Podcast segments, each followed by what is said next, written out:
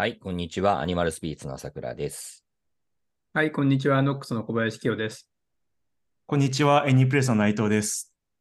はい、ポール・グラハムの How to Do Great Work を読み解くという、このシリーズ、一体何回まで続くのか分かんないけど、その第2回ですね。確かに。はい、サトルが音読するのに疲れたら終わっちゃうかもしれない。うん。はい、今回も国語の授業だと思って聞いていただいて、はい、DeepL で翻訳しているので、ちょっと日本語がおかしかったりするかもしれないんですけど、気になる方は原文読んでいただければと思います。行ってみましょう。はい、いいでしょうか。はい、どうぞ。はい、何に取り組むべきかを、見極めるというのは複雑な仕事について、もう少し話をしよう。それが難しい最大の理由は、ほとんどの種類の仕事がどんなものか、やってみなければわからないからだ。つまり、前に話した、前回のレコーディングで話した4つのステップが重なっているのだ。自分がどれだけその仕事が好きなのか、どれだけその仕事が得意なのかを知るまでには、何年もの仕事に取り組まなければならないかもしれない。そして、その間に他のほとんどの種類の仕事をすることはなく、従って学ぶこともない。だから最悪の場合、非常に不完全な情報に基づいて遅かれ早かれ選択することになる。野心の性質がこの問題を悪化させる。野心には2つの形があり、1つは対象への関心に先立つもの、もう1つは関心から芽生えるものである。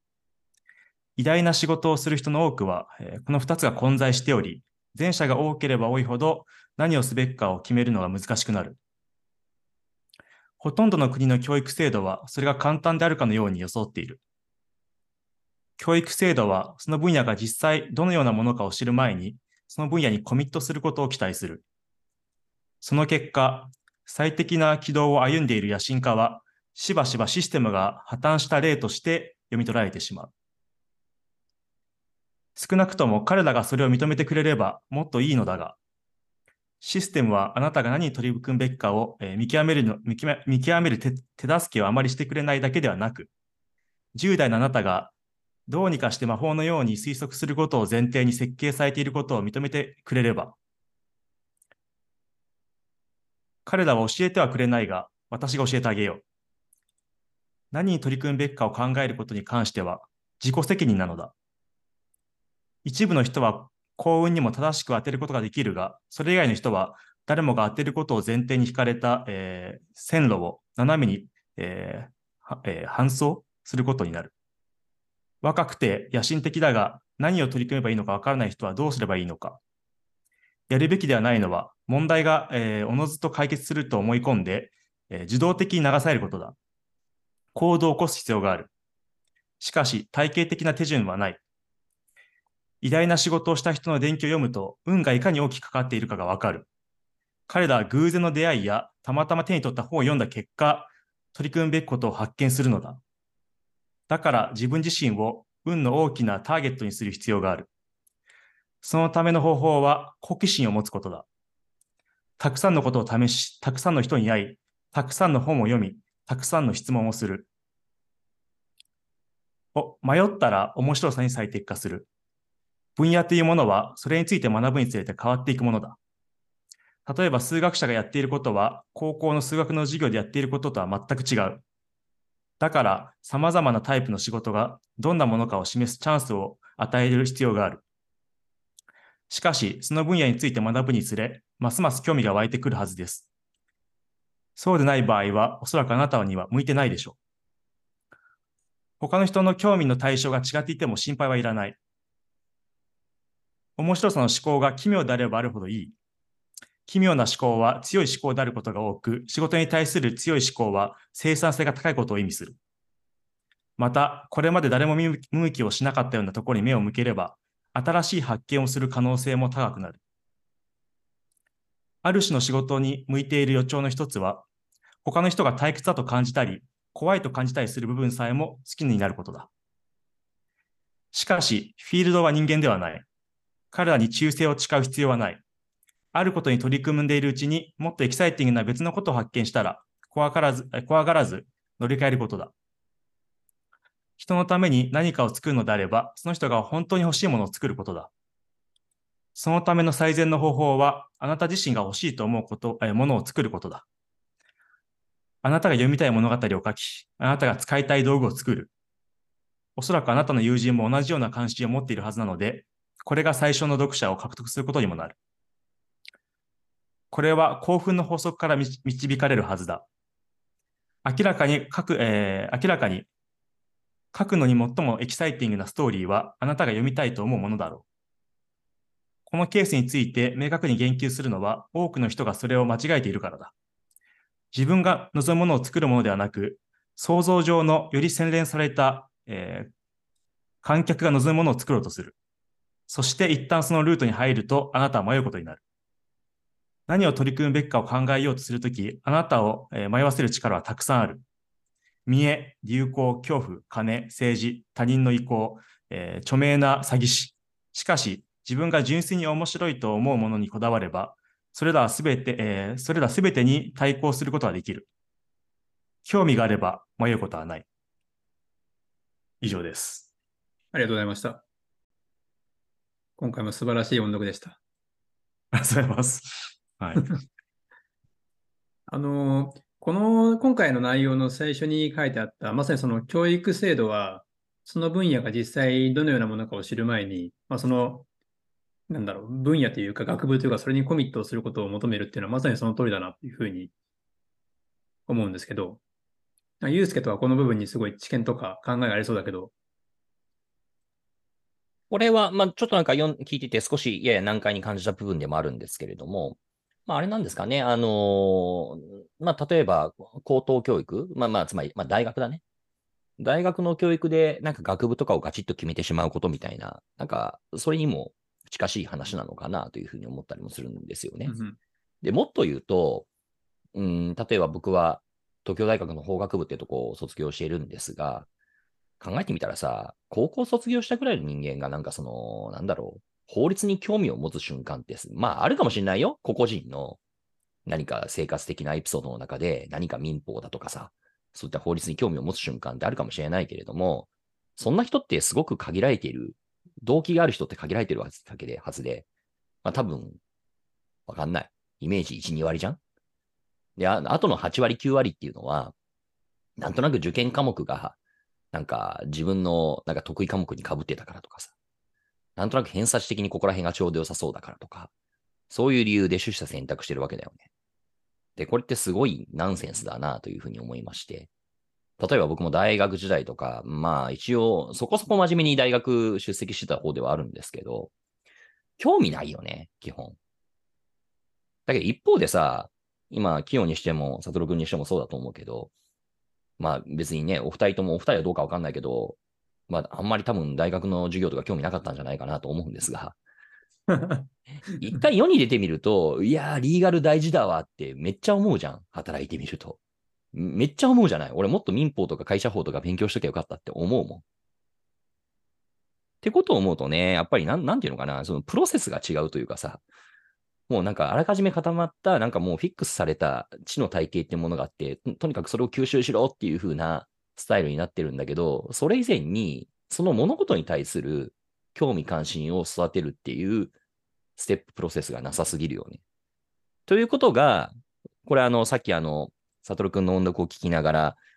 その対象に対する興味から、その野心的な感情っていうのが湧き立つケースと、そういった対象に対する興味以前に、野心があってみたいなケースで、多くの人はそれはミックスされてるっていう話ありましたけど、そういったことを語られてるのかなっていうふうに思いながら聞いていましたし、やっぱり興味って強いよね。強いっていうのは、いやいやだけど頑張って勉強だとか仕事でもいいんだけど、やりきれる人よりも、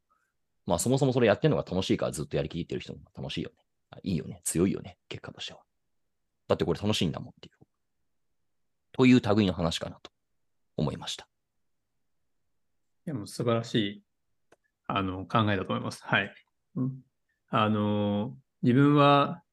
海の近くの大学に行きたくて、大学を選んだんで、大学も週に1コマ、多分1コマ、1日ぐらいしか行かなかったんで、ゆうすけの言うように思いっきり遊んでたんですけど、はい。あと、そこの、ここの中で、あと、すごい、いい内容だなというふうに思ったのは、やっぱそのやっぱ好奇心を持つこと、好奇心っていうのは今回の PG のこの、エッセイの全体を通したすごい大事なキーワードなんですけど、まあ、好奇心を持つことが大事だと。で、たくさんのことを試して、たくさんの人に会って、たくさんの本を読んで、たくさんの質問をすると。たくさん質問をするっていうのは、まあ、本当に大事だなというふうに思っていてですね。まあ、いろんな人に、まあ、これから起業したての人とか、あとはまあ、例えば今だとアメリカに展開した人、まあ、いろんな人に会うことがあるんですけど、やっぱりその質問をたくさん用意してきている人っていうのは、野心的な人も多いし、少なくとも自分が野心的であることを相手に印象づけることは、可能なんじゃないかなと思っていて。あとやっぱその得られる情報量もすごく、事前に質問を用意するだけでも変わるので、やっぱたくさん質問をするって、まあ、ここに書いてありますけど、まあ、たくさん質問ができるように常に準備をする。まあ、その準備をすることで、まあ、自分のアンテナも変わるんで、話す、その、ミーティングとか話す機会の中で得られる情報量も増えますし、あと、まあ、日々情報を喋る中で得られる情報量も増えるんで、やっぱ常にこう、まあ、たくさん質問を、人に会うときはたくさん質問を用意するもそうですし、あと常になんか自分の疑問点を書き出しておくとか、疑問点を持っておくみたいなことはすごい大事なんじゃないかなっていうことを今回、この章で思いました。自分は、人と会うときには毎回質問をだって3つぐらいは用意するようにして、運を習慣にしていて、まあ、それだけでも毎回毎回得られる情報が、新しい情報が入ってくるんで、すごいおすすめです。これ、この間ね、僕、キヨとさ、まあ、僕、アニマルスピースという VC やってて、キャピタリスト採用をしようと思ってるんだけど、まあ、どういう人を採用すればいいんだろうね、みたいな話をしてましてね。で、まあ、結局、うちとしては、まあ、いろいろ考えてるんですけど、まあ、やっぱり GP になれる人っていうのを、なれる候補者っていうものをやっぱり採用したいなと思うんですよ。で、これはなんかやっぱり普通にまあ、なんだろうな、まあキャピタリストとしてちゃんと機能する人、動作する人っていう人と全然違う類の話だというふうに思っているんですけれども。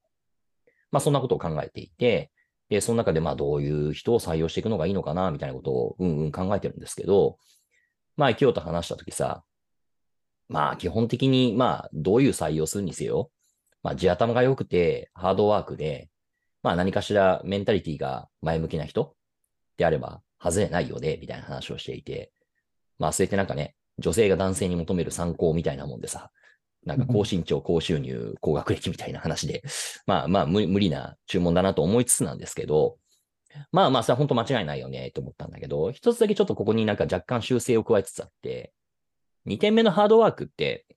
なんかその実態としては本当その通りなんだけど、ちょうどこれ、この間タイムリーに考えたことなんだけど、ハードワークっていうよりも、やっぱりこのやってることが好き、あるいは好きになりそう、好きになり得る人たちっていうのがいいかなというふうに思っていて、そのキャピタリストっていう仕事、あるいはスタートアップにまつわる仕事。まあ結果ね、なんかそのベクトルがやっぱりどっちかっていうと自分がやる方が良かったですっていう人は、まあ、それはいてもいいと思うんだけど、結果としてそういうのが明らかになるのは別に仕方ないなって思うんだけど、まあ少なくともやっぱり好きじゃないとダメだよね。で、例えば今自分の会社の中にいる人間見てみてもさ、やっぱりみんな好きだしさ、半ばこれが趣味だし、やるなって言われたら、マジでって思っちゃうわけですよ。このキャピタリストの仕事って。これはこれでスタートアップと、なんか起業家と被っているようで、まあ被っていて、結構違うところもあるんですけど、なんかまあ、これはこれで楽しいんだよね。なかなか。なんかその人が、ハードワークで働いているのか、まあ、ハードワークって結果だと思うけど、単なるハードワークなのか、好きでハードワークなのかの区別する方ってどうやって見極める？見極められるかどうかわからないけれども、そうだね。単純に好きでずっと突っ走ってる人がいいよね。やっていく人がいいよね。で、そういう人ってもうすでに何かしら、じゃあ、どこそこの、まあ、例えばうちだったら VC だから、VC に入ったら頑張りますっていう以前に、もうやってることなのかなという気もしています。まあだから例えばね、他の VC だとジュニアなメンバーを結構ツイッターですごいなんか発信しまくってる人にさ、なんか接触して、それ採用するっていうのもあるわけじゃん。なんかオタク的になんかスタートアップの発信してるやついるぞ、なんだこいつ面白いぞ、つって声かけたりとか。まあ確かにそれはすごく理にかなったアプローチだなっていう気もしますよね。まあ今、そういった募集をしようかなと思いつつ、そういうの興味ある人来てくださいって言って、それを見てくる人っていうのを採用してるっていうのが本当に正しいのかどうなのかみたいな葛藤っていうのもあるし。まあ、とはいえ、雇わなきゃいけないからやるんですけど。確かに。でもさ、サトルもスタートアップを始める前からスタートアップオタクだったもんね。そうですね。すごい好きだったし、やっぱ PG の他のコラムでもあったんですけど、その他の人が見たらなんでこんなにやるのとか、なんでこんなことにそんな深くいけるのって思えることが多分自分の適性にあるみたいなのをちょっとこう思い起こされる内容でもあるなと思っていて、うんうん、先ほどその浅香さんが言ったハードワークも、そのハードワークの深さとかあと長さ、ずっとそれが長期的にそれができるかみたいなのって多分本当に興味ドリブンだとその周りから理解できないぐらいのレベルになるっていうのはあると思います。僕もスタートアップの好きだったっていうのは多分それに近いのもあったかもしれないですし、うん、でもさ、その例えば学生時代とか学生から卒業してすぐとか、学生時代とかにスタートアップが好きになるっていうのはどういうことをきっかけにスタートアップを好きになるの？なんか調べたのことを誰か人に話す機会があるってこと？なんかこれはこの PG の今回のコラムにも運がいかに大きくかかってるかって言われたのとすごい近いと思うんですけど、僕は大学2年生の時に Facebook の映画ソーシャルネットワークが上映されて、それ見てたまたまではこんな世界あるんだと思って、自分と年が近いような、ね、人が世界にインパクトを与えている世界あるんだと思って、どんどんシリコンバレーっていうのをこう気になって調べたら、当時井口さんのトンチドットって世界カメラってやってたこの井口さんの会社があって、そこにインターンで、どんどんそうやってその出会いで、もっと突き詰めるとキヨさんに出会って、でアメリカで起業してみたいな、どんどんそうですね、それきっかけはそうですけど、あとはこう運がこう連なって今に至るみたいなのがあるかもしれない。やっぱその自分の興味関心があるコミュニティに入るっていうのもすごく大事だよね。やっぱ例えば日々テッククランチの記事、アメリカの英語の記事とかを例えば DeepL 使って日本語に要約して読んだとしても、誰も話す人がいないと辛いものもあったりするから、やっぱりそういうことが話せる人が周りにいる環境に行くっていうのは大事なのかもしれないなというのを今佐藤の話を聞いて思いました。そうですね。あと僕はアウトプットしましたね。昔シリコンバレーによろしくってブログ書いたんですけど、それは本当になんか一応シリオロリターンズっていうポッドキャスト、そうですね。その原型となる、はい、ブログ書いてて、それ学生の時にそれシリコンバレーっていうのを知れば知るほど英語でこう知識吸収できるんですけど、やっぱ日本語になってる情報って少なかったんで、それをブログにまとめて書いたら、すごいいろんな人が読んでくれて、それをきっかけにキヨさんとも出会ったし、それこそイーストベンチャーズの、